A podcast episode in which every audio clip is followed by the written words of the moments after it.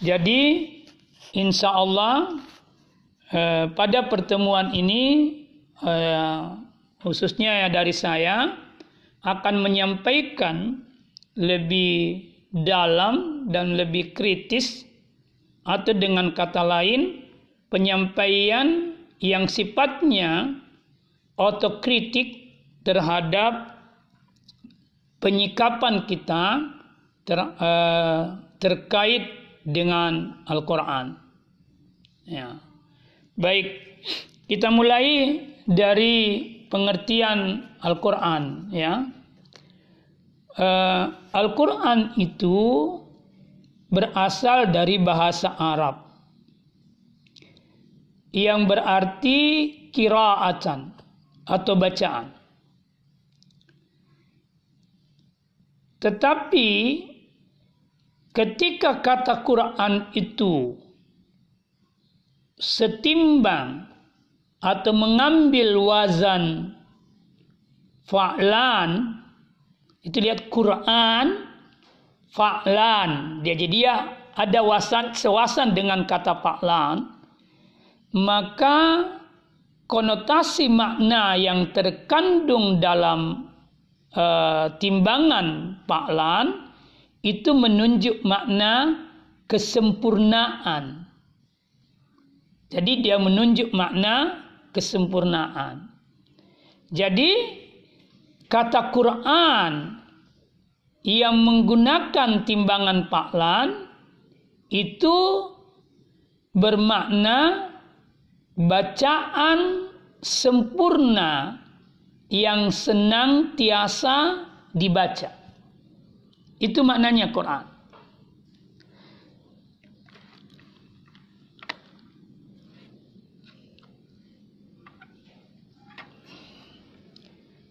Jadi Quran itu dari namanya itu sudah kita bisa mengerti bahwa dia menuntut orang untuk senantiasa membacanya.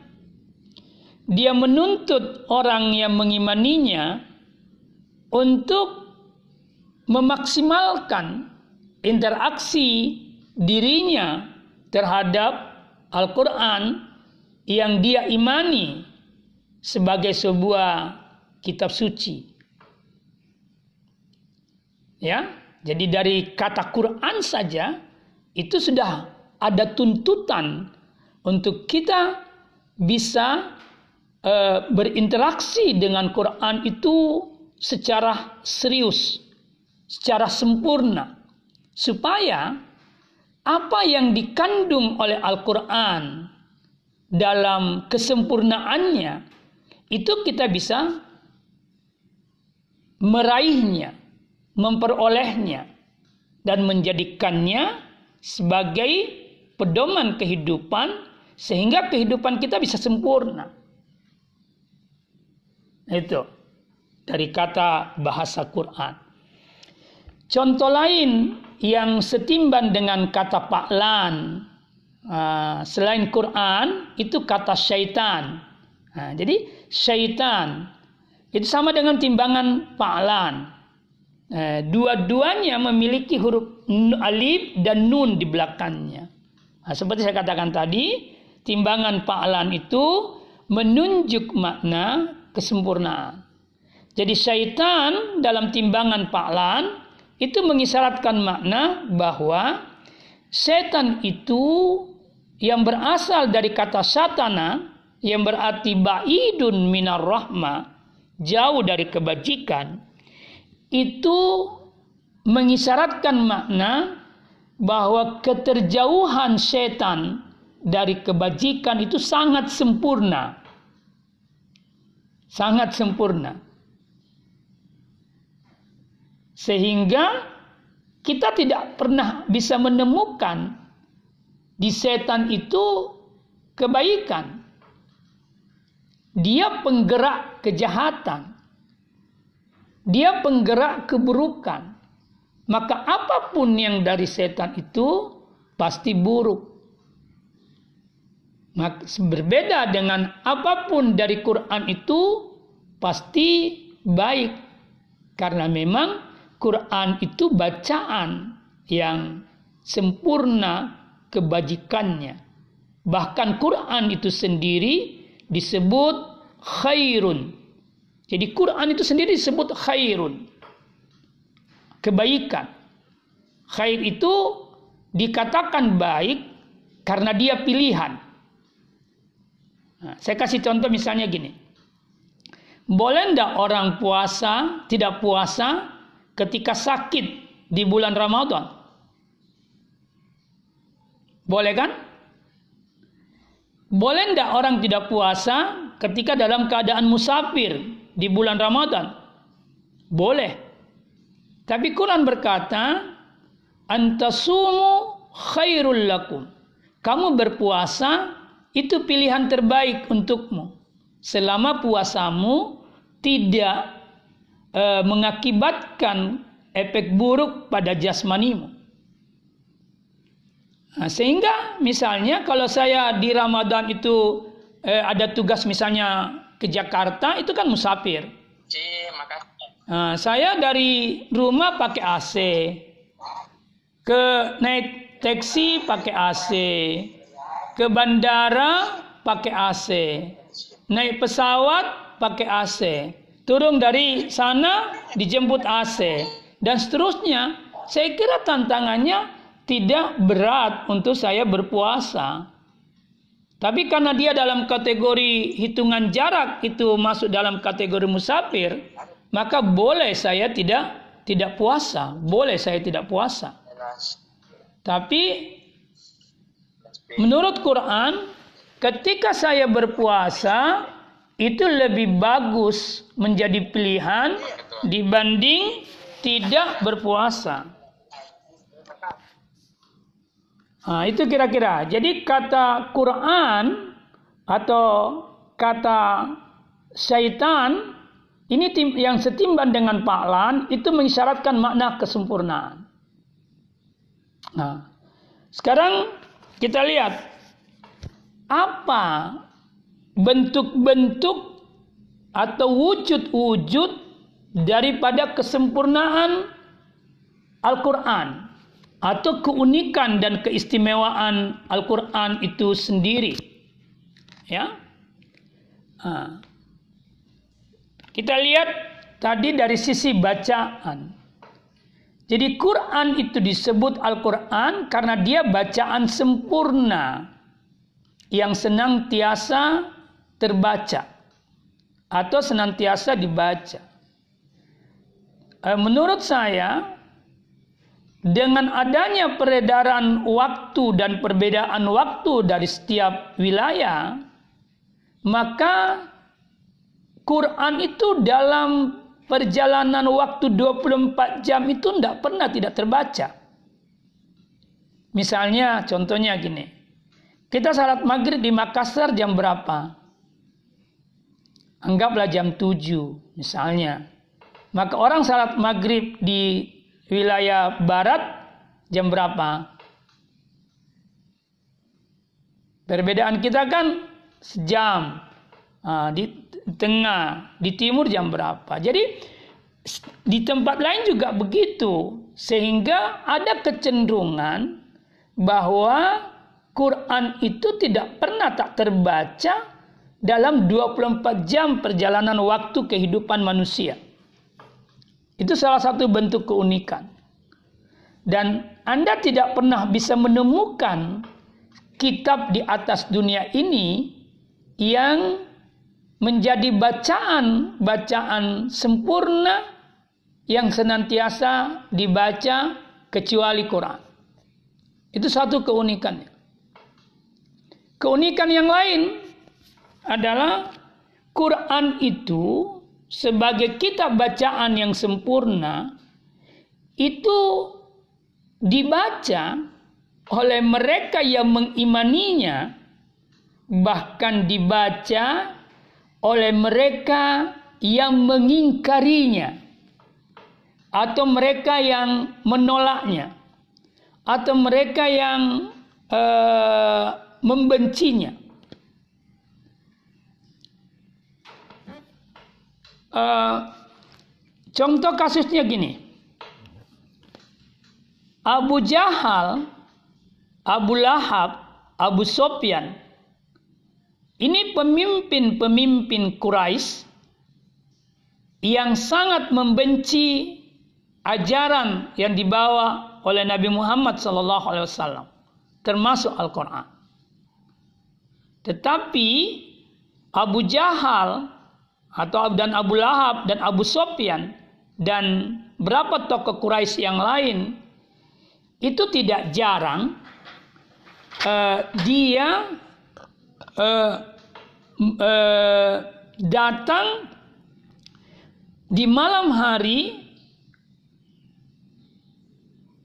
di dekat rumah Nabi untuk mendengarkan Quran dibacakan oleh Nabi. Jadi dia memiliki kerinduan atau merasakan kerinduan untuk membacakan, mendengarkan Quran itu dibacakan. Padahal dia membencinya. Padahal dia tidak mengimaninya. Dia menolaknya. Ha. Dalam satu peristiwa, Abu Jahal itu mendengarkan di satu sisi rumah Nabi bacaan Quran. Saking asiknya dia mendengarkan, dia kesiangan. Nah, sampai pagi Nah, ketika mereka jalan, dia Abu Jahal eh, kembali pulang, ternyata di tengah jalan dia ketemu dengan Abu Sofyan. Lalu Abu Sofyan bertanya, dari mana Abu Jahal? Abu Jahal juga bertanya, dari mana Abu Sofyan? Ternyata kedua-duanya mengaku bahwa dia sejak semalam itu berada di sisi rumah Nabi untuk mendengarkan Al-Quran dibacakan. Untuk mendengarkan Quran dibacakan. Nah, maka mereka pun kedua ini berjanji untuk tidak melakukannya hari itu. Karena dia tahu betul kalau kita dilihat oleh masyarakat Quraisy yang lain dan mereka tahu bahwa kita mencuri dengar bacaan-bacaan Quran itu dibacakan di rumah Nabi, maka dia akan bersegera masuk Islam. Karena ternyata sebelumnya sudah banyak orang dari kalangan kafir Quraisy itu masuk Islam karena mendengarkan Quran dibacakan. Nah, karena itu Abu Lahab dan Abu, Abu Jahal dengan Abu Sofyan itu bersepakat untuk tidak melakukan ini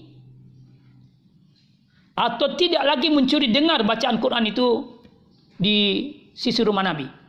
Mulai hari ini mereka berjanji. Tapi ternyata besok malamnya Abu Jahal masih ke sana.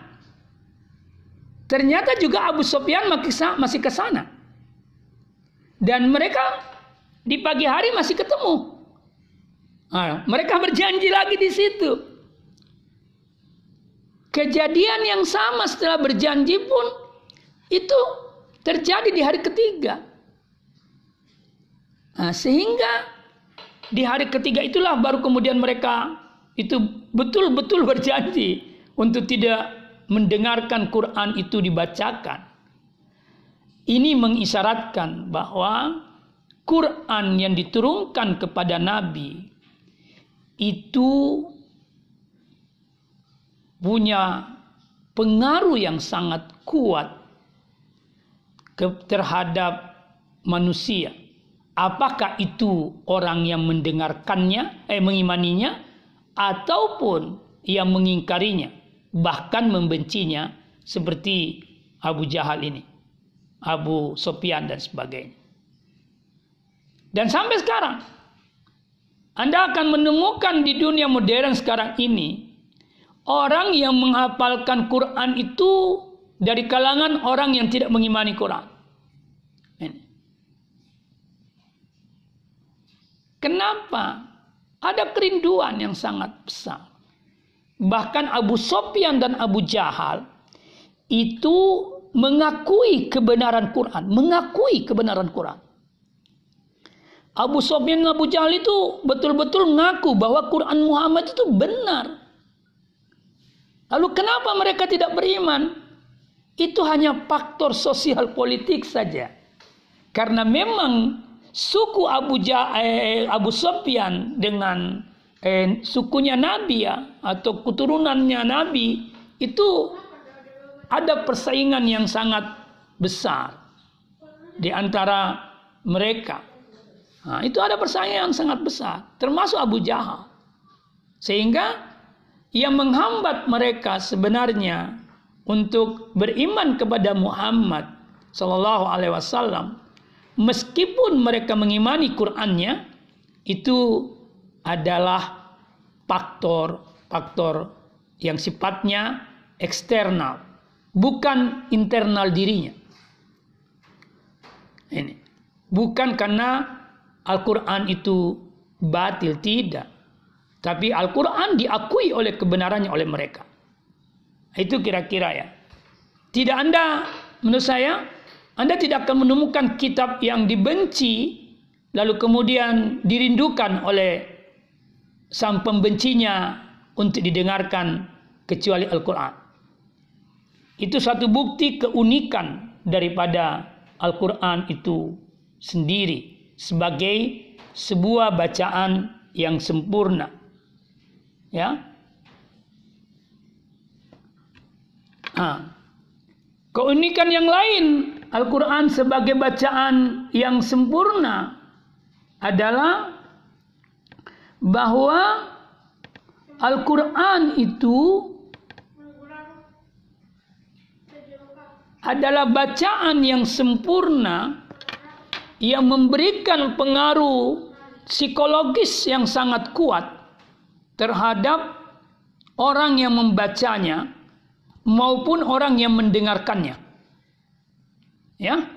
Jadi dia punya daya tarik psikologis. Dia punya daya tarik uh, yang bisa membalikkan suasana hati seseorang yang tadinya galau kemudian menjadi damai dan tenang.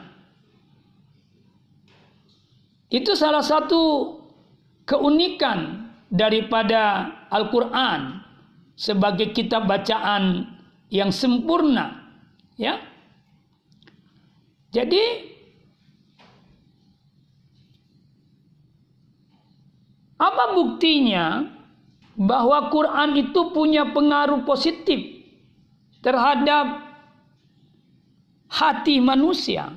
Nah itu tadi kasusnya uh, kalau tadi kan uh, kasusnya eh, Abu Jahal dan Abu Lahab itu dia belum sampai pada pengaruh yang positif, tapi dia memiliki kerinduan. Tapi yang menarik itu kasusnya Umar bin Khattab. Jadi suatu ketika Umar itu sebelum Islam dia meyakini bahwa yang mem, yang merusak persatuan bangsa Arab itu adalah Muhammad sallallahu alaihi wasallam dengan ajaran yang dia bawa. Karena itu Umar suatu waktu dia dengan penuh amarah itu dengan pedang terhunus itu menuju rumah Nabi. Lalu kemudian ada seorang sahabat yang sudah beriman kepada Nabi Shallallahu Alaihi Wasallam itu menanya Umar. Dia ketemu di tengah jalan mau ke mana Umar? Nah, kemudian Umar menjawab saya mau ke rumah Muhammad yang uh, saya ingin membunuhnya karena Muhammad telah merusak persatuan umat Islam, umat-umat kafir Quraisy. Lalu sahabat ini berkata, kenapa kau repot ke rumahnya Muhammad? Adekmu Fatimah itu sudah masuk Islam dan beriman kepada Muhammad. Ya, kalau saya tidak salah itu namanya Fatimah. Ya, nah, kemudian Umar berbalik arah menuju ke rumah adiknya. Ya. Nah, ketika dia sampai di rumah adiknya sebelum dia ketuk pintu, ternyata adiknya dan suaminya serta pembantunya itu lagi membaca Al-Qur'an. Maka Umar mendengarkan. Kebetulan yang dia baca itu surat Taha. Ayat 1 sampai ayat 10. Maka ketika sementara dalam pembacaan uh, Umar kemudian mengetuk pintu. Lalu dia tanya, "Siapa di luar?" Lalu Umar berkata, "Saya Umar." Maka dibukakanlah pintu itu. Tapi ketika dibukakan pintu, pertanyaan pertama yang ditanyakan apa yang Anda baca tadi? Nah, pembantu adiknya ini itu kemudian menyembunyikan lembaran-lembaran Quran itu. Lembaran-lembaran ayat surat Taha itu.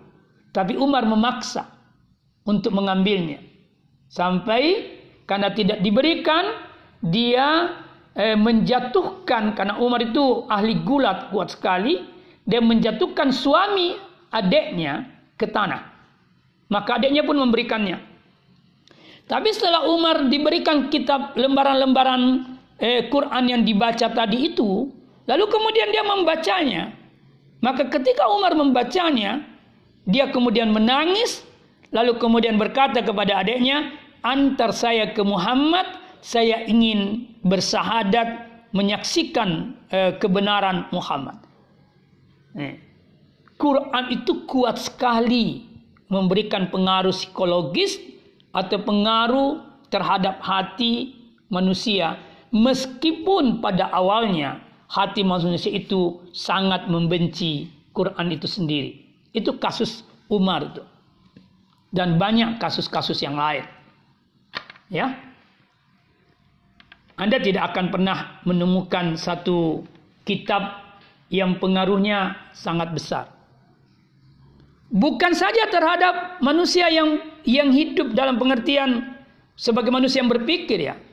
Bacaan Quran itu juga punya pengaruh yang sangat kuat bahkan terhadap makhluk yang lain. Contohnya air.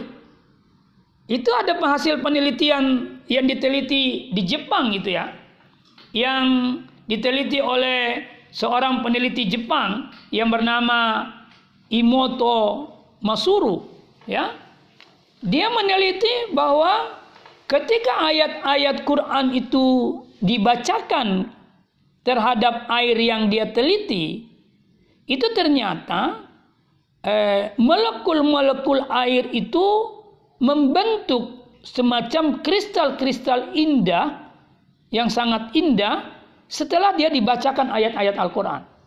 Anda bayangkan.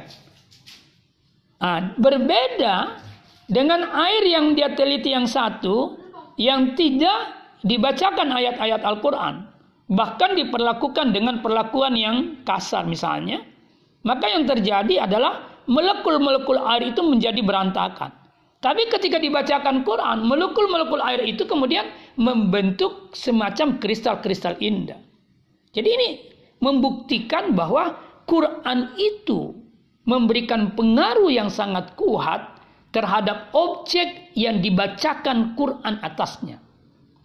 Itulah mungkin kenapa orang tua dulu atau para ulama dulu ketika eh, ada orang yang sakit atau ada orang tua yang sakit anaknya, maka dia bawa air eh, segelas air kepada ulama yang dia yakini sebagai ulama, lalu kemudian sang ulama itu membacakan Quran terhadap air itu lalu dia tiupkan, lalu diminumkan dan insya Allah anaknya sembuh. Itu ternyata bisa dibuktikan secara ilmiah. Karena eh, ketika sebuah air itu diminum dengan eh, molekul-molekul yang indah seperti itu yang menyatu dalam keindahan atau punya kekuatan semacam pengaruh yang positif dari Al-Quran itu bisa memberikan imunitas yang sangat kuat. Bahkan hasil penelitian terakhir membuktikan bahwa orang-orang yang sakit itu kalau dia dibacakan ayat-ayat Al-Quran maka lewat gelombang-gelombang suara itu bisa memperbaiki sel-sel tubuh yang rusak. Saya punya kajian rutin di uh, spesialis kulit gitu ya di kedokteran. Uh, kajian rutin Al-Quran uh, sudah 2-3 tahun berjalan ya. Uh, kemarin itu baru sampai pada ayat ketiga surah Al-Fatihah yang kita kaji gitu ya. Ar-Rahman Ar-Rahim. Uh, itu uh, salah seorang spesialis kulit itu jadi getaran bacaan-bacaan Quran itu terhadap kulit yang dibacakan atau terhadap diri yang dibacakan eh, diri seorang yang dibacakan itu luar biasa. Nah, itu luar biasa. Nah, sekali lagi kesimpulannya bahwa Quran itu memberikan pengaruh psikologis atau pengaruh positif terhadap objek-objek yang dia dibacakan terhadapnya. Itu di antaranya keistimewaan Al-Quran itu. Ya, keistimewaan yang lain dari Al-Quran itu ya sebagai bacaan yang sempurna adalah bahwa Al-Quran itu kitab yang berisi kebenaran tidak ada uh, kebatilan di dalam Al-Quran. Kenapa? Karena dia bersumber dari yang maha benar. Maka Quran itu disebut Al-Haq di dalam Al-Quran. Misalnya di dalam ayat surah Muhammad ayat 2 Allah berfirman Alladzina walladzina amanu wa amilus salihat dan orang-orang yang beriman dan beramal saleh itu wa amanu bima nuzzila ala Muhammad. Lalu dia beriman kepada apa yang diturunkan kepada Muhammad. Ha. apa yang diturunkan kepada Muhammad itu Quran. Wa huwal haq. Ha. apa yang diturunkan kepada Muhammad itu adalah al-haqqu kebenaran min rabbihim dari Tuhan mereka. Ya. Nah, dari sini kita bisa memahami bahwa kitab Quran itu sebagai bacaan sempurna yang senantiasa dibaca itu adalah kitab kebenaran. Maka antum tidak akan pernah menemukan kebatilan di dalam Al-Quran sedikit pun. Sebaliknya yang antum temukan adalah kebenaran. Maka dalam satu riwayat Nabi mengatakan bahwa kalau ada orang yang mencari ilmu selain dari Quran, maka dia berujung dalam kesesatan. Nih. Dengan kata lain, kalau ada orang berilmu tapi ilmunya itu tak dicahayai, gitu ya. Tak dicahayai atau tak dipersinggungkan dengan Al-Qur'an, maka ilmu yang dia akan dapatkan tidak akan pernah sampai memberikan dia kepada titik kebahagiaan. Ini. Ya, tidak akan. Karena itu Quran itu harus menjadi cahaya seluruh aspek kehidupan, termasuk ketika antum menuntut ilmu. Karena saya singgung ilmu, saya ingin mengatakan begini uh, ilmu itu kita sudah kenal ilmu dalam arti ilmu yang bermanfaat. Kita sudah kenal kan? Al ilmu nafi. Nah, mana ilmu yang bermanfaat itu? Ilmu yang mengantar orang takut sama Allah. Untuk bahasa sehari-harinya mengantar orang dekat kepada Tuhan. Jadi kalau ilmu itu tidak punya relevansi dengan ketakutan kepada Tuhan, maka ilmu itu gagal. Ilmu apa pun. Ilmu teknik, ilmu psikologis, ilmu apa pun. Termasuk ilmu Quran. Jadi kalau orang belajar Quran, belajar hadis, belajar fikih, tapi pembelajaran-pembelajaran itu tidak mengantarnya untuk takut kepada Allah, maka dia gagal total dalam berilmu. Atau dengan kata lain, kalau ilmunya tidak dia orientasikan untuk kebahagiaan akhiratnya, itu gagal total dia dalam berilmu. Itu gagal total dalam berilmu. Kalau dia tidak orientasikan untuk kehidupan akhiratnya. Ya. Untuk ilmu itu tidak diorientasikan untuk perbaikan rohaninya, maka dia gagal total dalam dalam keilmuan. Ilmu apa pun dia miliki, termasuk ilmu Quran. Karena tidak sedikit orang yang dengan Quran, dengan eh, ilmu hadisnya, dengan ilmu fikihnya, justru semua itu digunakan dalam rangka untuk mencari dunia. Kan seperti itu. Dan kalau itu yang terjadi, maka sekali lagi cara berilmu seperti itu adalah sangat-sangat gagal. Dengan kata lain, dia gagal total. Ya. Ada satu ayat di dalam Al-Qur'an yang menjelaskan itu ya. Saya lupa ayat berapa. Tetapi paling tidak uh, ada ayat yang mengatakan begini. Innama yahsallaha min ibadihil ulama. Sesungguhnya yang takut kepada Allah adalah dari hamba-hambaku adalah al-ulama.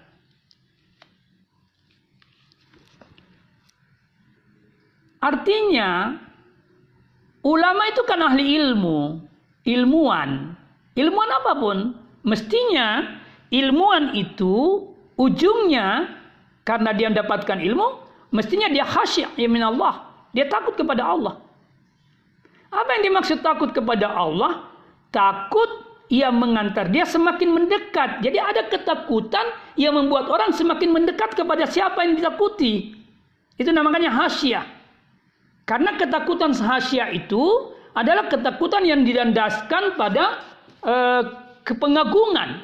Ketakutan yang dilandaskan pada pengagungan kepada Tuhan. Jadi situ ketakutan yang ada pada pengagungan.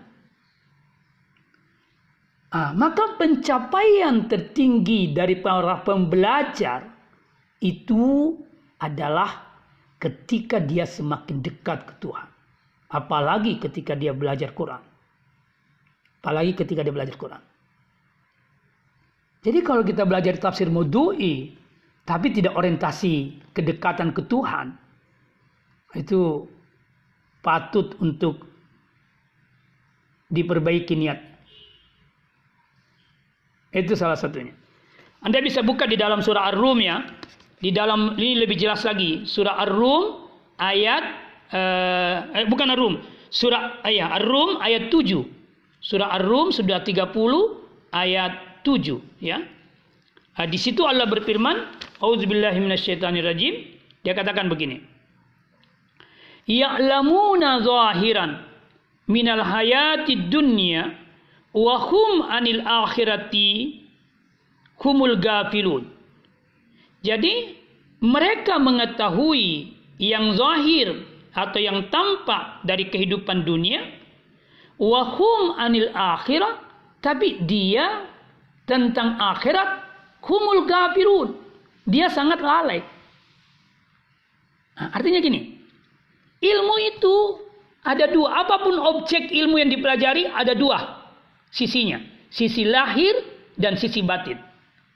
Kalau hanya orang sampai pada ilmu yang sifatnya zahir saja dan tidak menyentuh wilayah batin atau dalam bahasa yang lebih sederhana, sifatnya hanya untuk kepentingan dunia dan tidak menyentuh kepentingan akhirat atau lebih tegas lagi untuk semata-mata dunia tapi tidak mengantar mendekat ke Tuhan. Itu yang dimaksud dengan orang yang ilmunya dikategorikan ilmu zahir, ilmu dunia saja. Ilmu yang gagal. Karena itu dia harus sampai pada tingkat ilmu batin. Ilmu yang menyentuh kedekatan kepada Tuhan. Bahkan eh, salah satu eh, kalau saya tidak salah Mullah Sadra pernah berkata bahwa eh, eh, eh, atau Imam Ali pernah berkata bahwa eh, makna Quran itu sebagai salah satu sumber ilmu itu 70 lapis. Anda bayangkan, 70 lapis. Nah, kita ini pada lapisan keberapa memahami Quran? Saya khawatir saya tidak sampai pada lapisan pertama dalam memahami Quran. Itu saking dasarnya dan dalamnya eh, ilmu kalau orang belajar Quran selama pembelajaran Quran itu menjadikan dia dekat kepada Tuhan. Tapi kalau tidak, sekali lagi dia gagal total. Ya. Selanjutnya, ini yang mungkin dua lagi poin terakhir yang saya sampaikan untuk motivasi bagaimana kita berinteraksi uh, atau memperbaiki interaksi kita terhadap Al-Quran.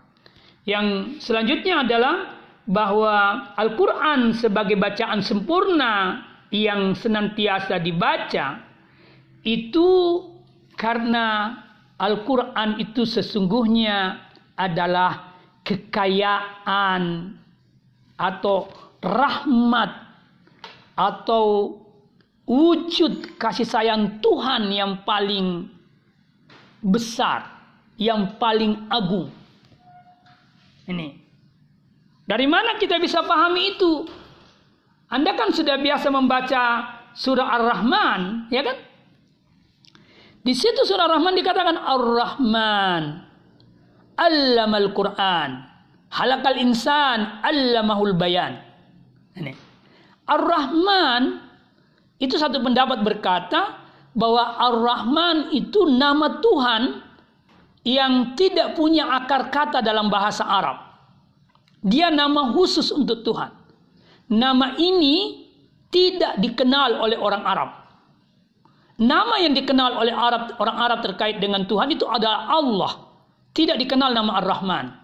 Itulah sebabnya karena dia nama kata Ar-Rahman itu tidak boleh dipakai oleh makhluk tanpa di, diikuti oleh kata yang lain. Makanya orang bisa disebut Ar-Rahman, misalnya kita namanya anak kita Ar-Rahman tidak boleh. Harus ada kata Abdur Rahman. Muhammad Rahman. Jadi ada ada kata lain yang harus mengikuti. Tapi kalau Ar-Rahman sendiri tidak boleh. Karena itu hanya peruntukan untuk Allah. Itu namanya Ismuzati. Itu nama Allah, nama satnya Allah. Al-Quran yang diturunkan ini disandarkan kepada Ar-Rahman. Alam Al-Quran. Pengajaran Quran itu disandarkan kepada nama Allah Ar-Rahman. Wa allamahul bayan. Penjelasan Al-Quran juga disandarkan ke sana. Ini artinya bahwa uh, Al-Quran itu wujud kasih sayang Tuhan yang paling agung terhadap manusia di mana Tuhan mengajarkannya, di mana Tuhan menjelaskan apa isinya.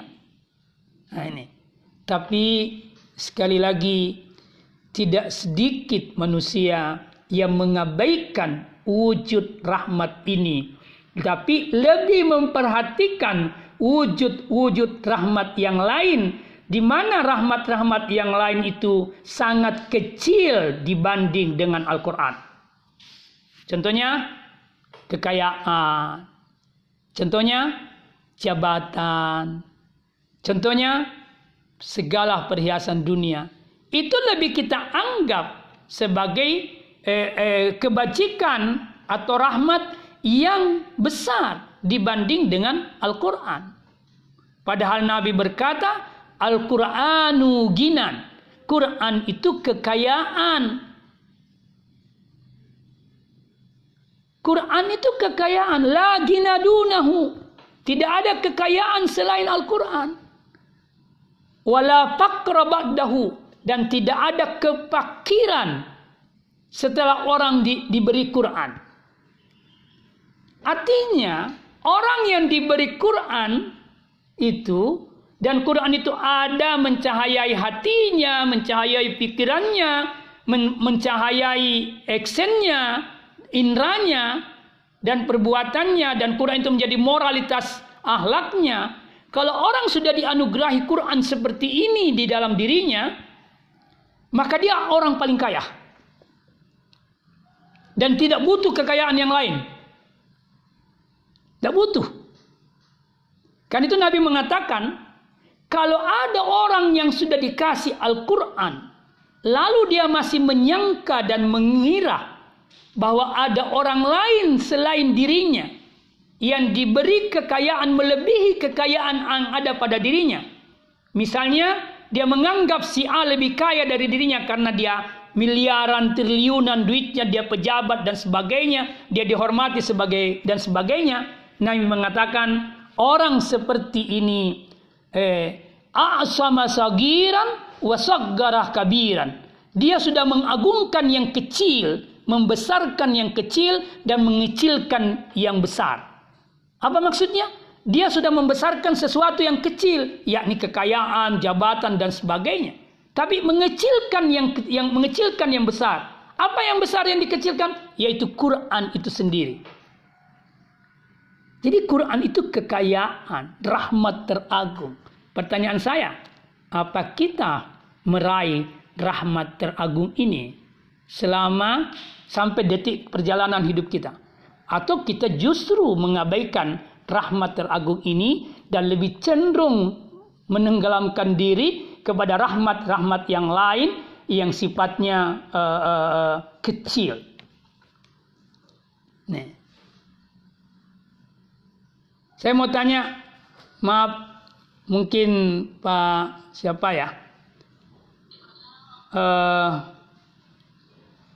uh, baik Pak Ansar mungkin ya saya mau tanya, apakah Menurut Pak Ansar kaya itu rahmat atau tidak?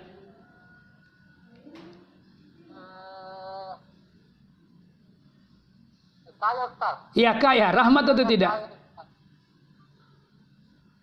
Kaya Ustaz. Hah?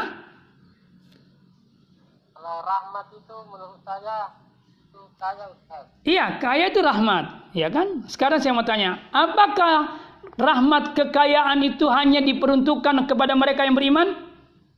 Kan tidak. Jadi orang orang kafir pun itu kaya. Orang beriman pun juga kaya. Sehat juga disebut rahmat. Orang kafir pun itu sehat. Bahkan boleh jadi orang kafir lebih sehat daripada kita. Ini. Tapi semua rahmat-rahmat yang saya sebutkan itu adalah rahmat yang sifatnya umum.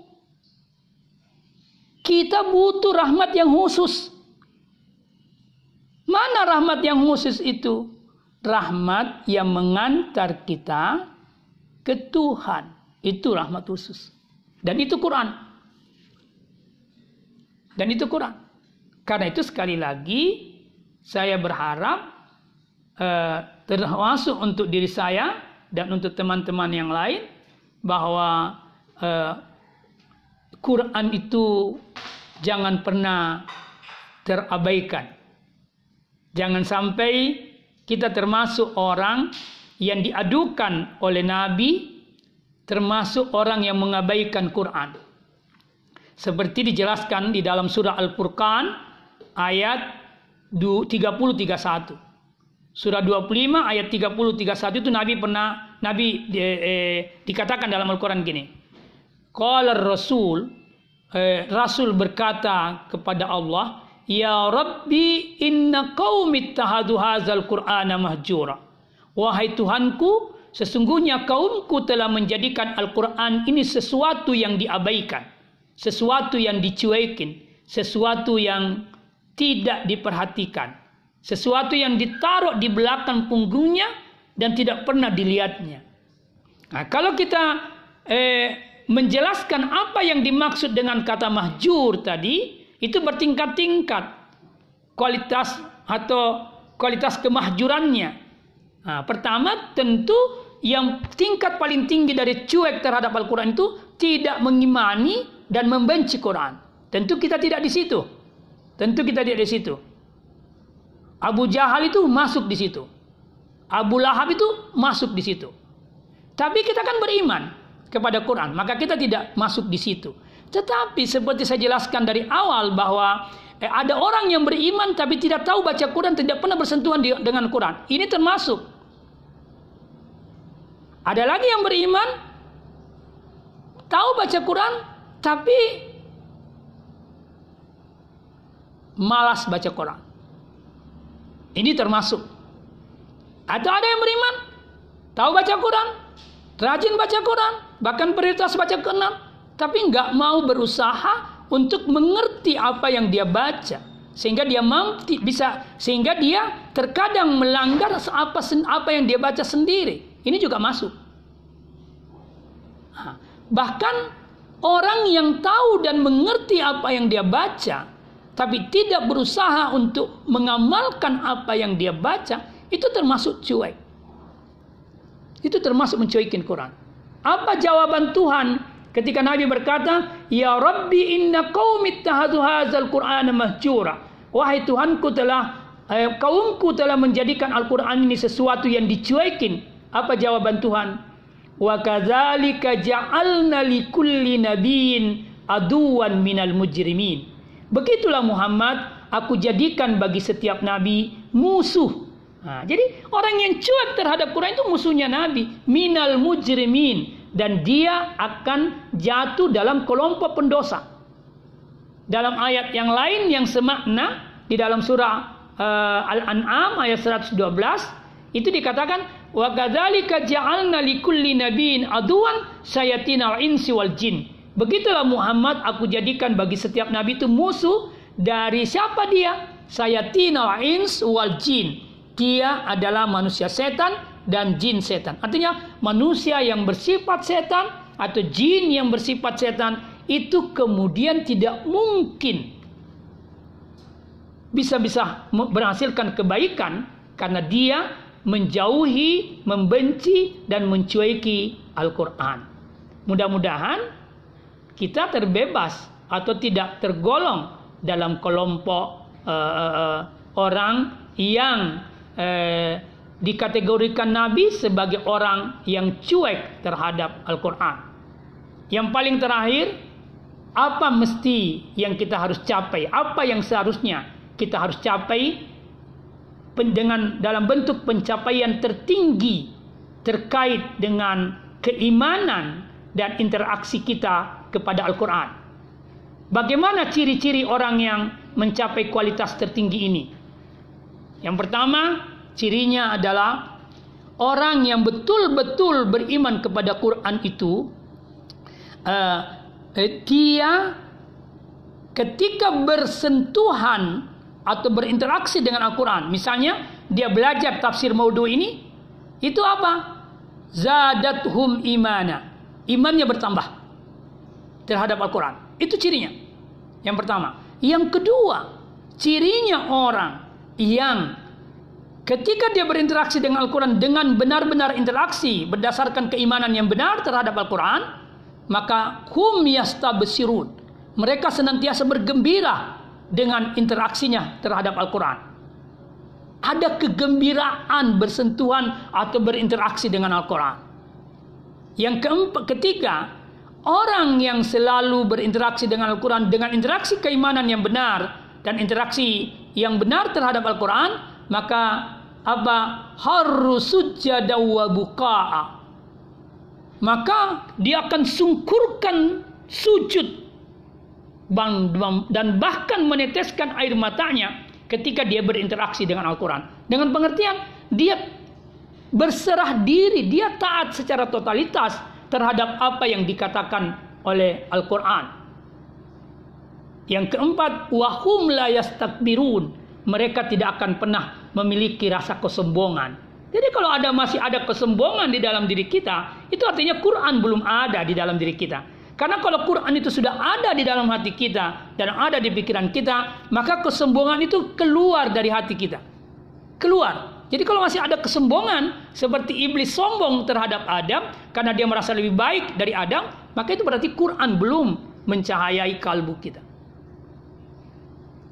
Puncaknya adalah dia jadikan Quran sebagai moralitas akhlaknya. Bukankah Nabi sebagai penerima Al-Quran itu adalah hulukuhul Quran, akhlaknya adalah Al-Quran. Nah, sekiranya empat satu sampai empat lima ciri yang saya sebutkan tadi sebagai kualitas tertinggi dalam keimanan dan interaksi kita kepada Al-Quran belum real dan nyata dalam diri kita, maka kita harus berusaha keras untuk menggapainya dengan mengasah keimanan kita kepada Al-Quran dengan selalu membacanya, mendengarkannya, mentadaburinya, menghafalkannya, dan tentu mengamalkannya dan mengajarkan dan mendakwakannya. Ini yang harus dilakukan. Saya kira ini yang saya ingin sampaikan kepada teman-teman sekalian untuk pengantar kuliah kita sebagai suatu mungkin suatu konsepsi supaya kita bisa uh, penga, apa pengenalan awal yang bisa memberikan dorongan yang kuat untuk kita bersikap benar atau merespon secara benar Al-Quran yang telah diturunkan kepada kita sebagai nikmat teragung, sebagai rahmat terbesar yang diberikan Allah kepada kita.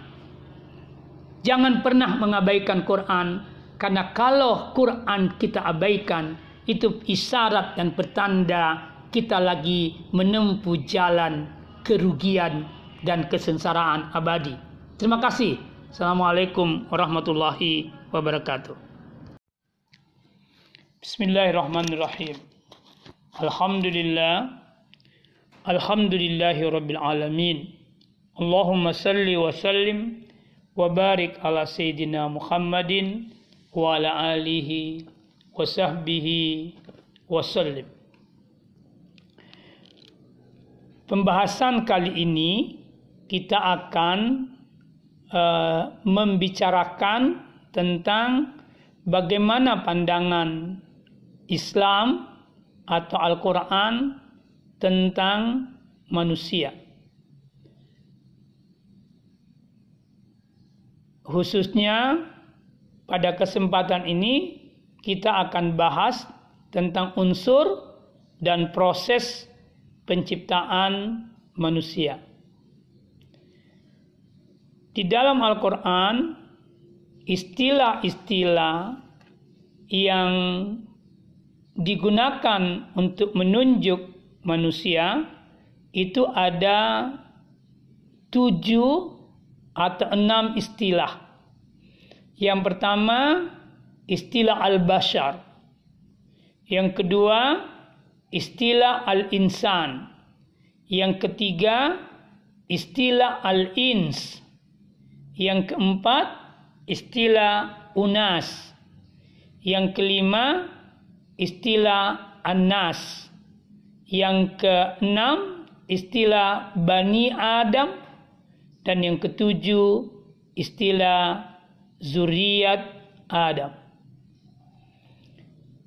Setiap kata atau istilah yang digunakan oleh Al-Quran dalam menunjuk manusia itu mengisyaratkan makna dimensi-dimensi manusia. Misalnya kata al-bashar itu menunjuk manusia sebagai makhluk yang berdimensi biologis reproduksi. Sementara kata al-insan itu menunjuk manusia sebagai makhluk yang berdimensi intelektual, peradaban. Kata anas itu menunjuk manusia sebagai makhluk sosial masyarakat. Dan kata ins menunjuk manusia sebagai makhluk yang berdimensi religius spiritual. Jadi berdasarkan nama-nama atau istilah-istilah yang digunakan Al-Quran dalam e, menunjuk atau menamai manusia itu menghadirkan paling tidak empat dimensi yakni pertama dimensi biologis reproduksi dimensi intelektual peradaban dimensi sosial masyarakat dan dimensi religius spiritual. Adapun istilah Bani Adam atau zuriat Adam yang berarti anak keturunan Adam itu menunjuk makna bahwa manusia itu berasal dari satu asal keturunan, satu asal kejadian. Nah, dari sini kita bisa memahami bahwa manusia yang satu dengan manusia yang lain atau anggaplah laki-laki dan perempuan itu min nafsin wahid Dia dari satu jiwa. Dia tidak berbeda secara hakiki. Mungkin dia berbeda secara fisikal dan eh, gender, tetapi secara hakiki baik laki-laki maupun perempuan itu tercipta min nafsin wahid dari satu eh, jiwa. Karena itu sebenarnya ketika laki-laki itu menyakiti perempuan, maka sesungguhnya yang dia sakiti bukan perempuan itu sendiri, tapi dia sakiti dirinya sendiri. Begitu juga kalau laki perempuan menyakiti laki-laki, maka yang dia sakiti bukan laki-laki itu saja, tetapi juga dia sakiti jiwanya sendiri karena jiwa yang ada pada laki-laki dan jiwa yang ada pada perempuan itu tidak berbeda. Dimensi-dimensi yang kita sebutkan tadi itu pada kesempatan ini kita tidak akan bahas dulu tetapi kita akan bahas dulu unsur dan proses penciptaan manusia. Pertanyaannya adalah apa unsur penciptaan manusia dan bagaimana proses penciptaan manusia? Ada dua unsur penciptaan manusia. Yang pertama, unsur tanah. Tanah ini yang kemudian membentuk tubuh jasmani manusia. Yang kedua, unsur peniupan roh. Peniupan roh inilah yang kemudian membentuk rohani manusia. Jadi, manusia itu terdiri dari unsur jasmani dan unsur rohani. Di dalam Al-Quran ada ayat di dalam surah As-Sajadah ayat 7 sampai 8 menjelaskan tentang kedua unsur penciptaan yang kita sebutkan tadi. Allah berfirman, A'udzu billahi minasyaitonir rajim. Alladhi ahsana kulla syai'in halakahu. Yang membuat segala sesuatu yang dia ciptakan sebaik-baiknya. Wa bada'a khalqal insani mintin. Dan dia memulai penciptaan manusia dari tanah mintin dari tanah. Thumma ja'ala naslahu min sulalatin mimma'in makhin. Kemudian dia menjadikan keturunannya dari saripati air yang hina.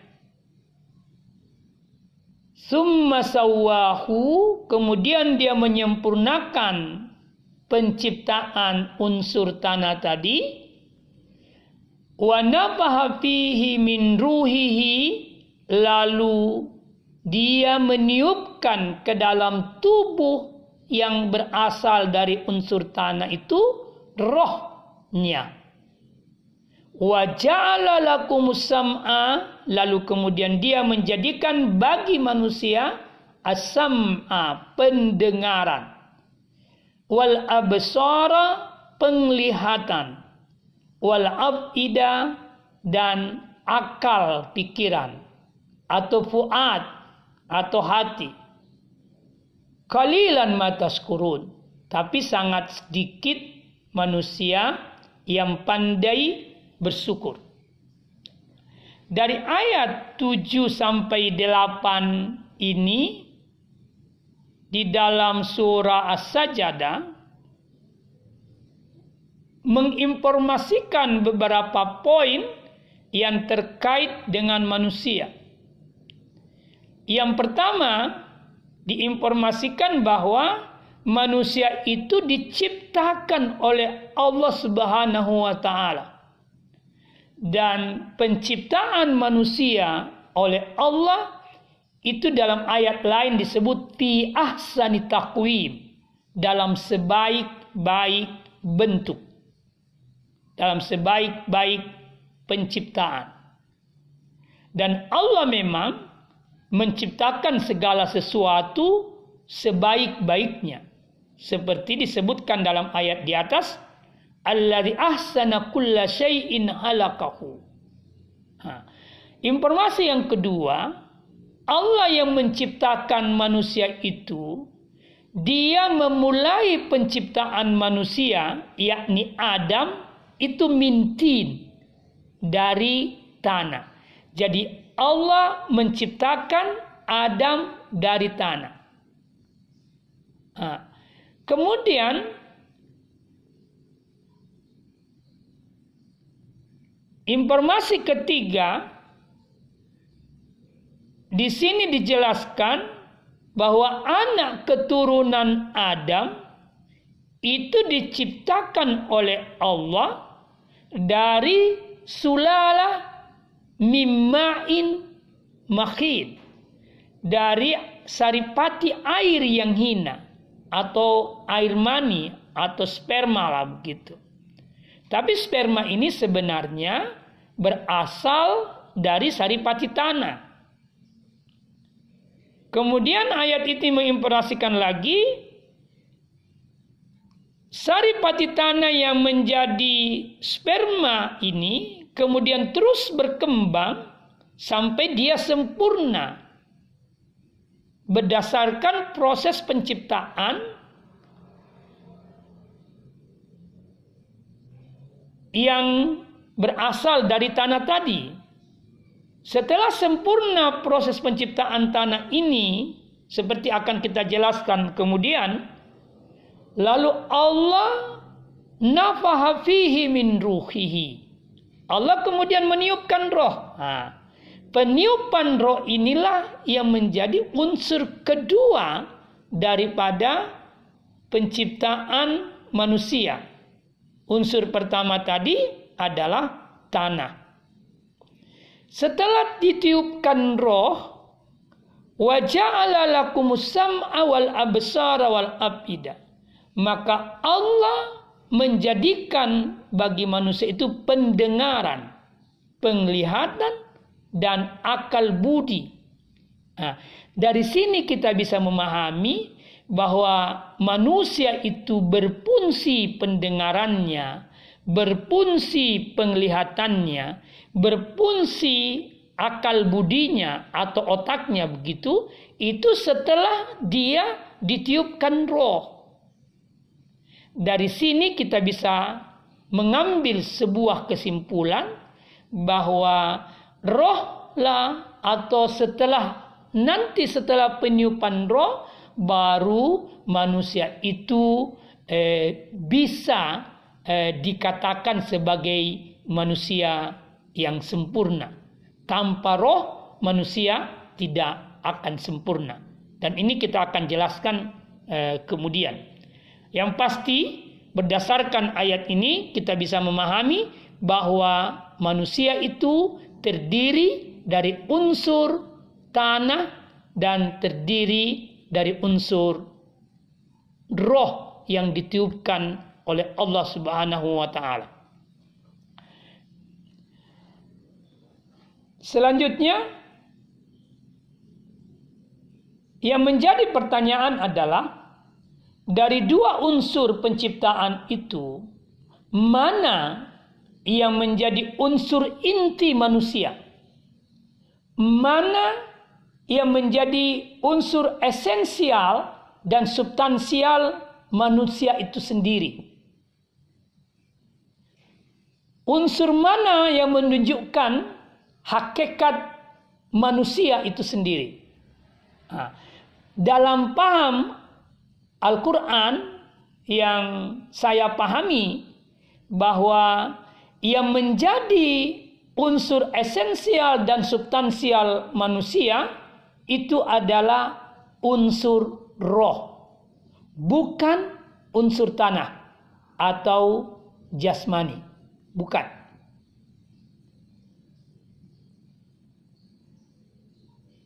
Di antara alasan yang kita bisa kemukakan yang mengisyaratkan bahwa unsur rohlah yang menjadi unsur inti utama dari manusia itu sendiri dapat dipahami bahwa manusia yang jasmani manusia atau tubuh manusia itu nanti dia bisa berfungsi, bergerak dan berarti, beraktivitas ketika roh itu ditiupkan. Sebelum roh ditiupkan, manusia tidak bisa bergerak tak bisa beraktivitas atau indera-inderanya tak berfungsi. Setelah roh ditiupkan, maka berfungsi indera-inderanya. Berfungsi bergerak tubuhnya. Bergerak tangannya dan kakinya. Begitu pula ketika roh itu sudah dicabut kembali oleh Allah atau manusia itu sudah meninggal dunia karena roh sudah meninggalkan tubuh jasmani manusia maka seluruh indera-indera manusia itu kembali menjadi disfungsi diam tak bergerak. Dia tidak mampu lagi merespon sekitarnya kita bisa melihat kan? Ketika orang sudah mati, dia dimandikan, disirami air, dia tanpa mampu, tidak lagi mampu merespon. Kenapa? Roh yang menjadi inti kemanusiaannya itu sudah tidak ada pada tubuh itu. Nah, dari sini kita bisa memahami bahwa yang menjadi inti kemanusiaan manusia atau esensial substansial manusia itu adalah rohnya, bukan tubuhnya, bukan jasmaninya. Kekuatan rohlah yang bisa membuat indera manusia itu mendengar. Yang bisa melihat, indera mata manusia itu melihat. Yang bisa membuat manusia itu mencium, meraba, dan merasa. Tanpa roh, semua indera ini disfungsi. Rohlah yang menjadikan manusia itu memiliki kecerdasan intelektual untuk mendengarkan sesuatu dengan cermat, melihat sesuatu dan mengamati sesuatu dengan seksama, lalu kemudian dia pikirkan, dia renungkan, dia analisis, kemudian akhirnya dia merumuskan teori-teori ilmiah. Hanya dengan rohlah manusia memiliki atau menjadi pemilik kecerdasan emosional sosial. Selanjutnya, hanya dengan rohlah manusia menjadi memiliki kecerdasan spiritual, religius spiritual. Tanpa roh, semua ini tidak ada pada manusia. Karena itu sebenarnya saya ingin berkata bahwa manusia itu sejatinya mesti fokus untuk memperhatikan rohnya lebih dominan tanpa mengabaikan uh, unsur jasmaninya. Unsur jasmani atau tubuh ini patut untuk diperhatikan tetapi sesuai dengan porsinya. Tidak boleh dia diperhatikan melebihi porsi yang pas untuknya. Kapan manusia terjebak pada memperhatikan dan fokus pada kepentingan dan kebutuhan dan keperluan jasmaninya, maka pada saat itu dia akan uh, mengakibatkan kematian pada wilayah rohaninya. Ya. Karena itu saya ingin kembali katakan bahwa seyogianya manusia itu eh, fokusnya lebih dominan pada rohaninya meskipun dia tidak mengabaikan jasmaninya. Itulah sebabnya atau kenapa mesti begitu? Karena sesungguhnya Allah sebagai pencipta manusia itu tidak akan pernah memperhatikan jasmani dan tubuh manusia. Yang Allah perhatikan adalah hati atau rohani manusia. Seperti dijelaskan dalam hadis Nabi, Allah berkata, eh hadis Nabi berkata, eh, eh, Inna Allah la yansuru ila suarikum wa ajsamikum. Allah itu tidak pernah ingin melihat gambar tubuhmu dan tubuhmu cantik atau gagah. Dia tidak mau lihat. Yang Allah lihat itu ila kulubikum wa amalikum. Yang Allah lihat adalah hatimu dan amalanmu. Amalan itu berasal dari hati. Makalah amalan baik itu menggambarkan hati yang baik. Amalan buruk itu menggambarkan hati yang buruk. Hati itu adalah bagian daripada unsur rohani. Karena itu kita bisa berkata yang Allah lihat adalah rohanimu, bukan jasmanimu.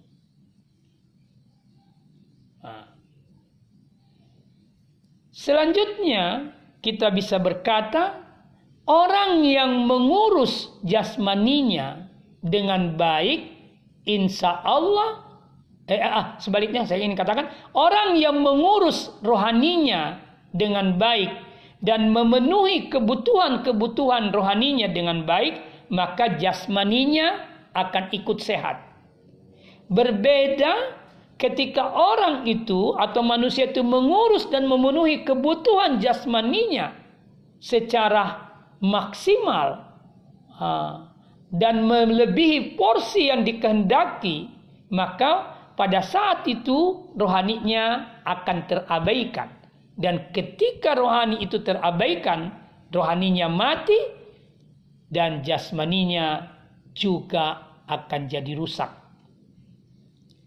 Nah, karena itu sekali lagi, kalau mau hidupnya sehat, lahir dan batin, maka fokuskan pada wilayah rohani tanpa mengabaikan wilayah jasmani. Karena kalau orang fokus pada wilayah rohaninya, maka eh, dia akan tetap memperhatikan sesuai dengan porsi apa yang dibutuhkan oleh eh, jasmaninya. Berbeda ketika orang fokus pada jasmaninya, maka sering kali dia melupakan rohaninya. Kalau ada fenomena orang yang fokus pada rohaninya, lalu dia abaikan jasmaninya atau kebutuhan jasmaninya, maka itu tidak dibenarkan dalam pandangan Islam. Tidak dibenarkan. Karena memenuhi kebutuhan jasmani itu juga diperintahkan oleh Al-Quran atau Allah Subhanahu wa taala. Nah, jadi sekali lagi eh, kita patut untuk tegaskan bahwa eh, berusahalah untuk fokus pada rohani tanpa mengabaikan jasmani supaya kita bisa menjadi manusia sejati. Ini. Uh, untuk lebih mempertegas bagaimana pentingnya fokus pada rohani tanpa mengabaikan jasmani itu bisa kita lihat pada sisi yang saya sebutkan tadi, yang kita sudah jelaskan tadi tentang dimensi manusia, yaitu empat. Dimensi biologis reproduksi, dimensi intelektual peradaban, dimensi ketiga adalah sosial masyarakat, dan dimensi keempat religius spiritual. Dari keempat dimensi yang kita sebutkan ini, tiga di antaranya itu merupakan bagian daripada di, eh, eh, unsur rohani, yakni intelektual, sosial masyarakat, religius spiritual itu bagian rohani. Sementara biologis reproduksi itu bagian dari jasmani. Nah, kalau kita eh, keempat dimensi ini kita permisalkan satu eh, meja yang memiliki empat sudut atau empat kaki, maka tiga kaki dan tiga sudut itu bagian daripada rohani dan hanya satu sudut yang menjadi bagian daripada jasmani. Dari sini kita bisa berkata seperempat itu adalah wilayah jasmani dan tiga perempat adalah wilayah rohani. Karena itu wajar atau sangat benar kalau kita berkata bahwa unsur rohani merupakan unsur yang paling penting, unsur yang paling dominan, unsur yang menjadi esensial substansial manusia itu sendiri. Nah, kalau rohani yang menjadi esensial substansial manusia atau yang menjadi hakikat manusia diabaikan, maka manusia itu akan berhenti menjadi manusia. Dia akan menjadi bukan manusia. Dia akan jatuh menjadi hewan atau binatang. Kenapa kita mengatakan bahwa kalau kebutuhan atau dimensi rohani ini terabaikan, maka dia akan berhenti menjadi manusia? Karena sebenarnya ketiga dimensi yang kita sebutkan tadi itu menjadi kehususan atau menjadi inti milik manusia dan tidak dimiliki oleh hewan. Sementara dimensi biologis reproduksi itu selain dimiliki oleh manusia juga dimiliki oleh binatang dan hewan. Dengan kata lain, Dimensi biologis reproduksi ini adalah titik persamaan atau titik pertemuan dan persentuhan antara hewan dengan manusia. Mengapa kita mengatakan itu? Eh, bi, eh, dimensi biologis reproduksi itu memiliki empat kebutuhan. Kebutuhan pertama adalah pangan, makanan maksudnya. Kebutuhan kedua adalah papan, tempat tinggal, tempat bernaung. Dan kebutuhan ketiga adalah sandang, itu pakaian. Dan kebutuhan keempat adalah seks eh, sebagai eh, alat reproduksi begitu. Uh, yang kita kenal selama ini kebutuhan sandang, pangan, papan dan uh, sandang pangan dan papan sebagai kebutuhan primer manusia. Ya, without sex, tanpa disebut seks. Seperti yang diajarkan oleh Adam Smith. Tetapi Al-Quran mengatakan bahwa eh, seks adalah salah satu bentuk kebutuhan primer bagi manusia dilihat dari dimensi biologis reproduksi. Kenapa seks disebut kebutuhan primer sebagai tambahan tiga kebutuhan primer dalam dimensi biologis reproduksi ini? Karena manusia itu tidak mungkin bisa berkembang biak kalau dia tidak memiliki kebutuhan reproduksi, seksual reproduksi. Nah, itulah sebabnya mengapa Islam, Al-Quran itu mengatur sebaik-baiknya bahkan uh, aturannya sangat detail terkait dengan uh, kebutuhan seksual ini. Tidak ada dikenal di dalam ajaran Islam pre-sex, tidak ada sama sekali. Ya, tidak ada. Itu diatur dengan sangat ketat supaya manusia itu tidak jatuh dalam kejahatan dan kerusakan seksual itu. Nah, itu akan kita bahas nanti pada kebutuhan-kebutuhan. Tapi cukuplah ini menggambarkan bahwa dari empat dimensi manusia itu tiga perempat adalah bagian rohani dan hanya seperempat bagian dari rohani. Nah, yang seperempat ini eh bagian dari jasmani. Tiga perempat bagian rohani, seperempat bagian jasmani. Yang seperempat ini yang menjadi bagian jasmani itu titik pertemuan kita dengan hewan, dengan eh, sapi, dengan eh, anjing, tikus dan hewan-hewan yang lain.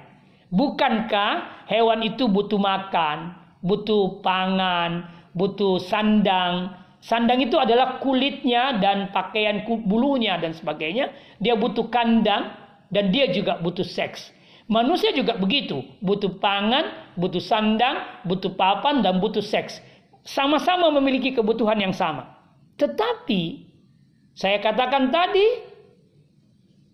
ilmu pengetahuan yang merupakan kebutuhan dimensi intelektual dan berkomunitas sosial yang merupakan eh, yang membentuk suatu budaya masyarakat ya masyarakat yang berperadaban yang menjadi eh, kebutuhan rohani manusia.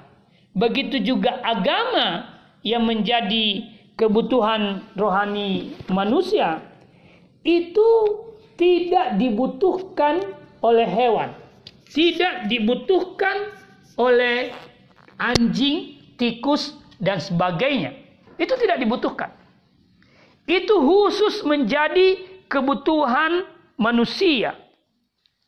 Dari sini kita bisa berkata bahwa eh, yang membedakan antara eh, manusia dengan eh, hewan adalah pada kebutuhan-kebutuhan yang bersifat rohani ya pada kebutuhan-kebutuhan yang bersifat rohani.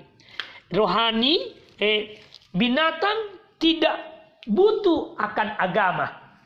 Binatang tidak butuh ilmu pengetahuan. Binatang tidak butuh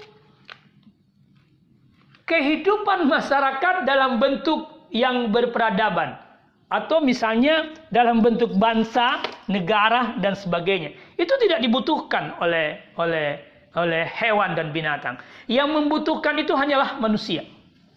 Nah, karena itu kita berkata semua kebutuhan-kebutuhan yang bersifat rohani itu adalah merupakan kebutuhan khusus bagi manusia.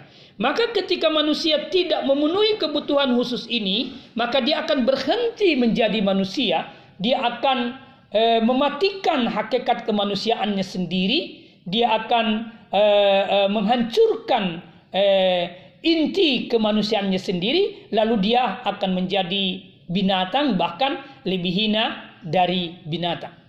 Itu semua menjadi alasan atau menjadi eh, kekuatan untuk kita selalu berfokus pada dimensi rohani atau unsur rohani meskipun tidak boleh kita mengabaikan unsur jasmani karena bagaimanapun juga jasmani dibutuhkan oleh rohani kita dalam kehidupan di dunia ini. Itu kira-kira penjelasan tentang eh, unsur penciptaan manusia yang terdiri dari jasmani dan rohani. Jasmani berasal dari tanah, rohani adalah berasal dari peniupan roh.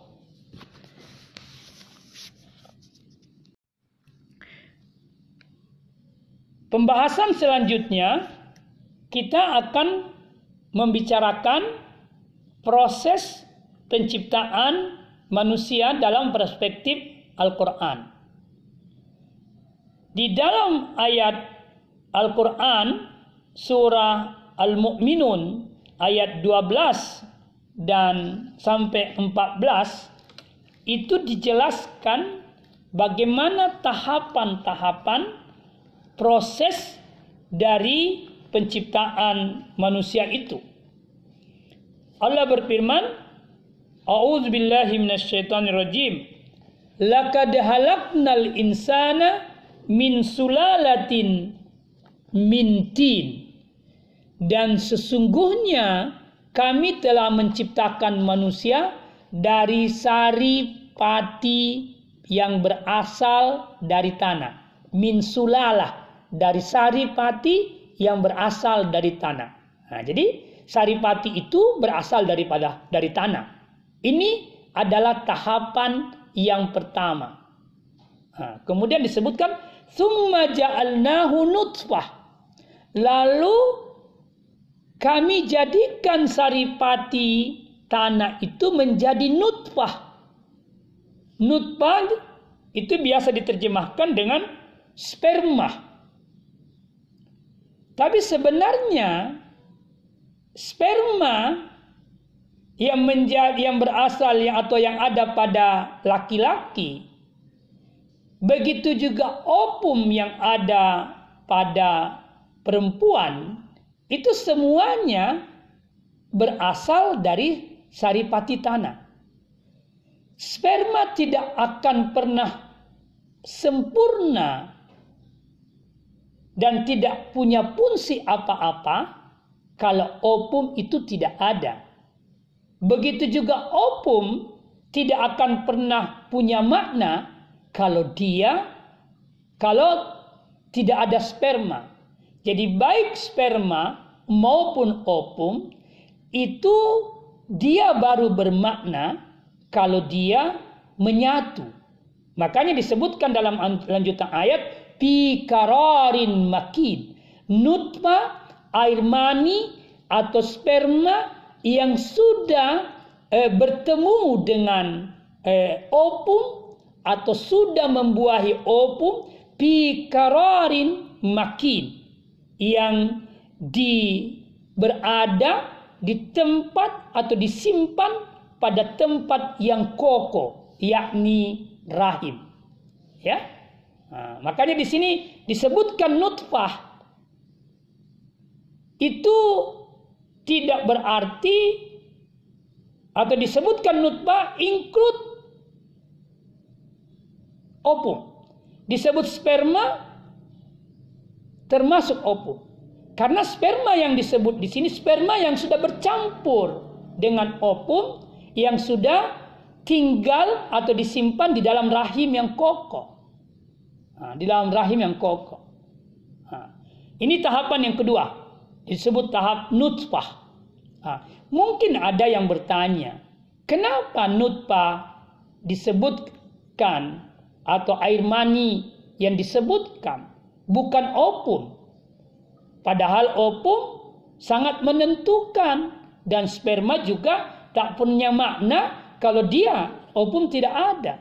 Sama-sama dia memiliki keseimbangan dalam eh, menuju kepada kesempurnaan.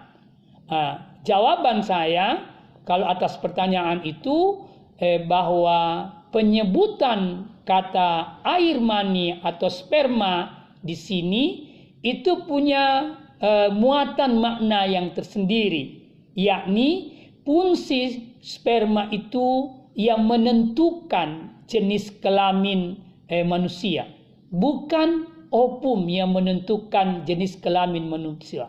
Karena opum eh, memiliki kromosom XX, sementara sperma memiliki kromosom XY. Nah, kalau X yang ketemu X pada opum, maka dia anak perempuan. Tapi kalau ia yang yang ketemu X pada uh, uh, opum, maka dia akan menjadi laki-laki.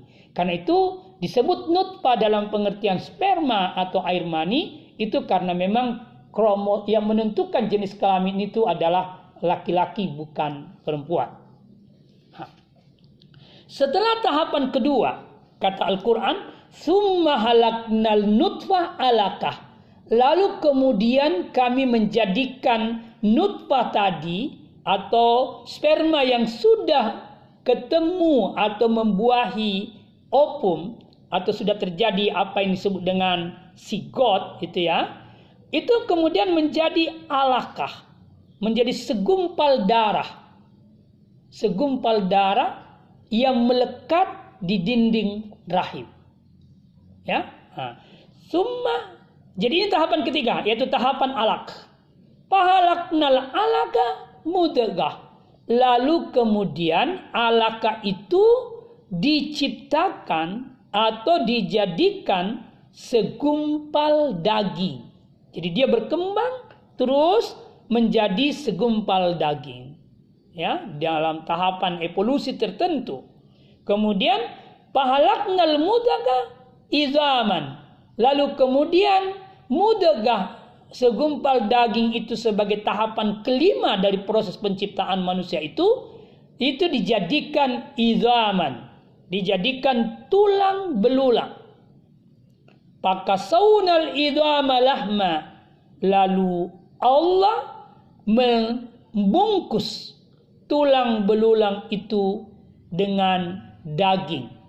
Jadi tulang belulang menjadi tahapan yang kelima lalu dibungkus dengan daging menjadi tahapan yang keenam summa ansha'nahu halkan ahar lalu manusia itu dijadikan eh, sebagai makhluk yang berbentuk lain yakni sudah sempurna menjadi manusia secara jasmania ya lalu disebutkan di akhir ayat fatabarakallah ahsanul halikin. Maha suci Allah pencipta yang paling baik. Nah, di sini menarik. Ketika proses penciptaan manusia itu yang mengalami tahapan evolusi tujuh, tujuh tahapan evolusi itu kemudian disandarkan kepada kesucian Tuhan disandarkan kepada kesucian Allah sebagai sebaik-baik pencipta. Nah, dari sini saya ingin berkata bahwa manusia itu dicipta sesungguhnya adalah untuk sampai pada kesucian ilahi tidak boleh dia terpisah dari kesucian ilahi kalau dia mau menjadi sebaik-baik penciptaan. Seperti yang di ayat lain kita sebutkan tadi, eh, laqad halaqnal insana bi ahsani taqwim. Sebenarnya sesungguhnya kami telah menciptakan manusia sebaik-baik bentuk. Apa yang dimaksud dengan sebaik-baik bentuk itu tentu terkait dengan fisikal jasmaniahnya dan dan tentu lebih lagi terkait dengan rohaninya. Karena dalam ayat itu dilanjutkan summa radadnahu asfala. Lalu sebaik-baik bentuk yang diciptakan itu dia ditempatkan di tempat yang paling rendah, yang paling bawah kecuali. Nah itu kecuali. Kecuali apa? Jadi Laqad halaknal insana fi ahsani taqwim. Thumma radadnahu asfala safilin. Illa alladzina amanu. Kecuali dia beriman. Kecuali dia memiliki atau memenuhi eh, eh, dimensi-dimensi rohaninya. Jadi kembali lagi kepada pemahaman tadi bahwa ahsanu takwim keindahan bentuk manusia itu terletak pada rohaninya. Yang menentukan adalah rohaninya. Kegagahan dan kecantikan tubuh manusia itu sama sekali tidak menjadi ahsanu takwim kalau tanpa iman dan amal saleh di sana. Tanpa kesucian rohani di situ. Ya, Sebaliknya, tubuh yang cacat dan eh, paras yang buruk rupa itu akan tetap memiliki derajat ahsanut takwim ketika keimanan dan amal saleh atau kesucian rohani itu dia miliki. Jadi sekali lagi yang menentukan adalah bagaimana kita memiliki kualitas rohani yang suci, maka kita berada pada ahsanu takwim, sebaik-baik ciptaan.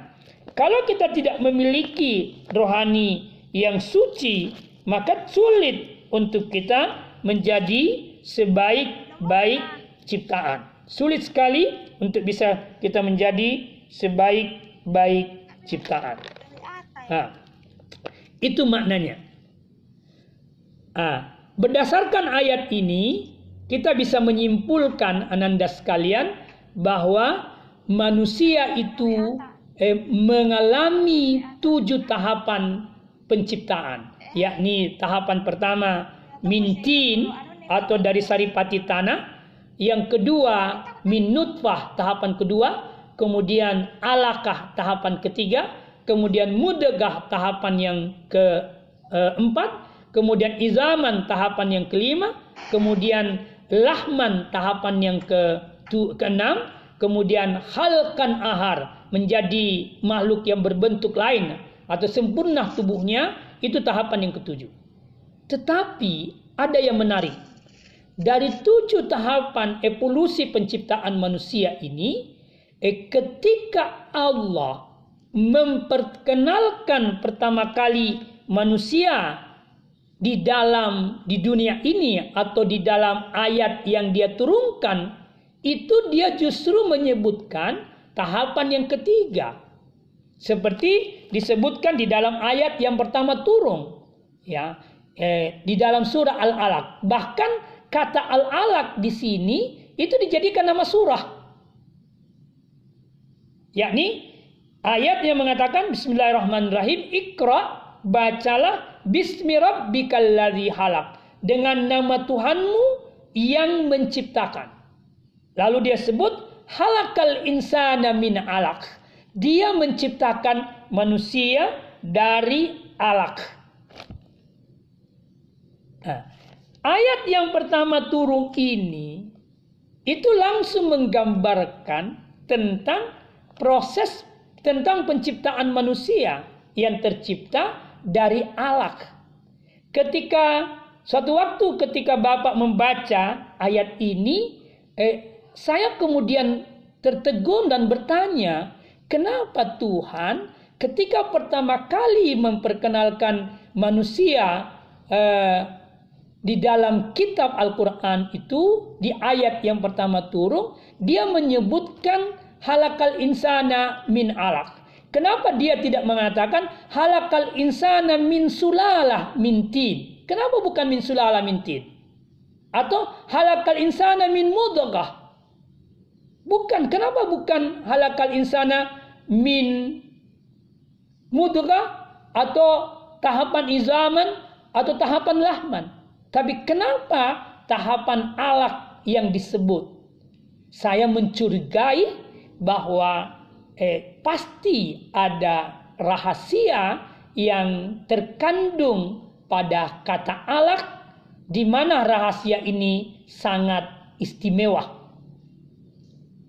Nah, lalu kemudian saya mencoba mencari tahu apa sebenarnya makna kata Allah dan eh, kenapa Tuhan menggunakan kata Allah dalam eh, memperkenalkan pertama kali manusia eh, di dalam Al-Quran. Ternyata ananda sekalian rahasianya sangat-sangat dalam.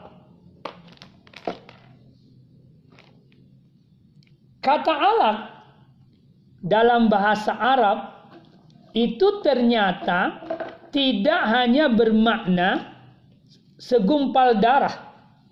Tetapi kata alat di dalam bahasa Arab dia juga bermakna sesuatu yang menempel atau sesuatu yang melekat, sesuatu yang tergantung. Dia juga menunjuk makna atau mengandung makna lintah. Jadi ketika Allah mengatakan halakal insana min alaq, maka dapat dipahami bahwa manusia itu tercipta dari kodrat ketergantungan. Bahwa manusia itu tercipta dalam kodrat ketergantungan. Tergantung ke mana? Tentu secara hakiki dia tergantung kepada Allah yang menciptakannya.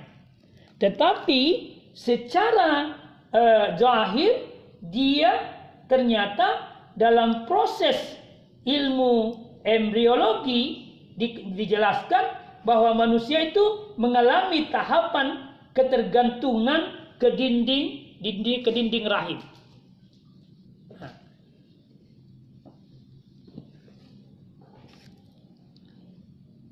Jadi ayat yang menjelaskan halakal insana min alaq, manusia itu tergantung. Kodrat salah satu kodrat manusia itu adalah al alaq. Dia tergantung. Dari sini kita bisa juga berkata bahwa manusia itu tidak bisa hidup dengan dirinya sendiri. Dia tidak bisa hidup tanpa orang lain. Dia bisa tidak bisa hidup tanpa makhluk yang lain. Dan dia tidak bisa hidup tanpa Allah. Kalau kita lihat secara eh, ilmu embriologi, ya, ada seorang pakar embriologi dari Universitas Toronto, Kanada, yang menulis buku daras tentang embriologi, namanya. Katie Moore ini ketika dia dipanggil melakukan penelitian atau pembicaraan pembahasan tentang ilmu embriologi atau penciptaan manusia itu di satu seminar di Saudi Arabia, dia terkaget-kaget ketika dia mendapat informasi tentang ayat halakal insana min alak ini. Lalu setelah dia mengerti bahwa kata alak itu bermakna lintah, maka dia menyatakan bahwa ketika lintah itu melekat ke din, eh, ke ke ke betis seseorang, maka dia akan mengisap darah. Itu sama persis bentuknya ketika eh, tahapan alat itu atau tahapan proses penciptaan manusia itu dalam rahim ketika terjadi sudah terjadi sigot dan melekat di dinding rahim itu persis seperti lintah yang mengisap darah makanan dari dinding rahim ibunya. Nah, secara spiritual, dari sudut spiritual, kita bisa memahami makna ketergantungan itu lebih dalam. Bagaimana cara memahaminya? Yakni ketika manusia itu melonggarkan ketergantungannya kepada Allah atau melonggarkan kelekatannya kepada Allah, maka dia akan mengalami kehancuran, dia akan mengalami kebinasaan, dia akan mengalami kerusakan serusak-rusaknya seperti eh, eh, janin yang eh, melonggarkan ketergantungannya di dinding rahim ibunya, maka dia akan mengalami apa yang disebut dengan keguguran. Itu hikmah yang sangat luar biasa yang saya pahami ketika eh, mengapa Allah menyebutkan kata alat sebagai tahapan ketiga ketika dia menginformasikan tentang bagaimana manusia itu diciptakan. Itu makna yang luar biasa yang saya dapat sampaikan pada kesempatan ini. Jadi sekali lagi saya ingin katakan kepada Ananda, kalau kita melepaskan, mele, uh, uh, uh, melonggarkan ketergantungan kita kepada Allah, maka sesungguhnya kita uh, sudah menghancurkan diri sendiri. Menjauh dari Tuhan itu namanya melonggarkan ketergantungan. Mendekatkan diri kepada Allah itu namanya menguatkan ketergantungan. Orang yang mendekatkan dirinya kepada Allah dan memang kodratnya memang harus dia menguatkan ketergantungannya kepada Allah, maka dia akan menjadi insanun kamil, manusia yang sempurna. Sebaliknya kalau dia melonggarkan ketergantungannya kepada Allah, dia akan mengalami kehancuran sehancur-hancurnya. Seperti janin ketika dia terus melekat ke dinding rahim ibunya, maka dia terus berkembang menjadi manusia sempurna di dalam rahim. Tapi kalau dia melekat melonggarkan ketergantungannya, maka janin itu akan jatuh keguguran dan akhirnya tidak menjadi janin manusia di dalam rahim ibunya. Saya kira ini yang saya ingin jelaskan kepada Ananda eh, mengapa eh, bagaimana proses penciptaan manusia. Eh, saya tambah sedikit penjelasannya ya. Eh, pen, proses penciptaan manusia di dalam Al-Quran itu eh, dikenal empat bentuk atau model penciptaan. Pertama, model penciptaan tanpa ayah dan tanpa ibu. Itu penciptaan Adam alaihissalam. Yang kedua, penciptaan tanpa ibu lewat ayah itu penciptaan Hawa. Kemudian penciptaan yang ketiga tanpa ayah lewat ibu itu penciptaan Isa alaihissalam. Dan penciptaan yang keempat ini yang umum berlaku yaitu lewat ayah dan ibu. Kita semua ini hadir diciptakan Allah lewat ayah kita dan lewat ibu kita. Proses penciptaan Adam itu Sam Isa alaihissalam yang tanpa ayah lewat ibu itu sama atau disamakan dengan proses penciptaan sebelumnya. Nah, jadi itulah bentuk-bentuk proses penciptaan. Saya kira ini yang saya jelaskan. Terima kasih. Billahi taufiq Assalamualaikum warahmatullahi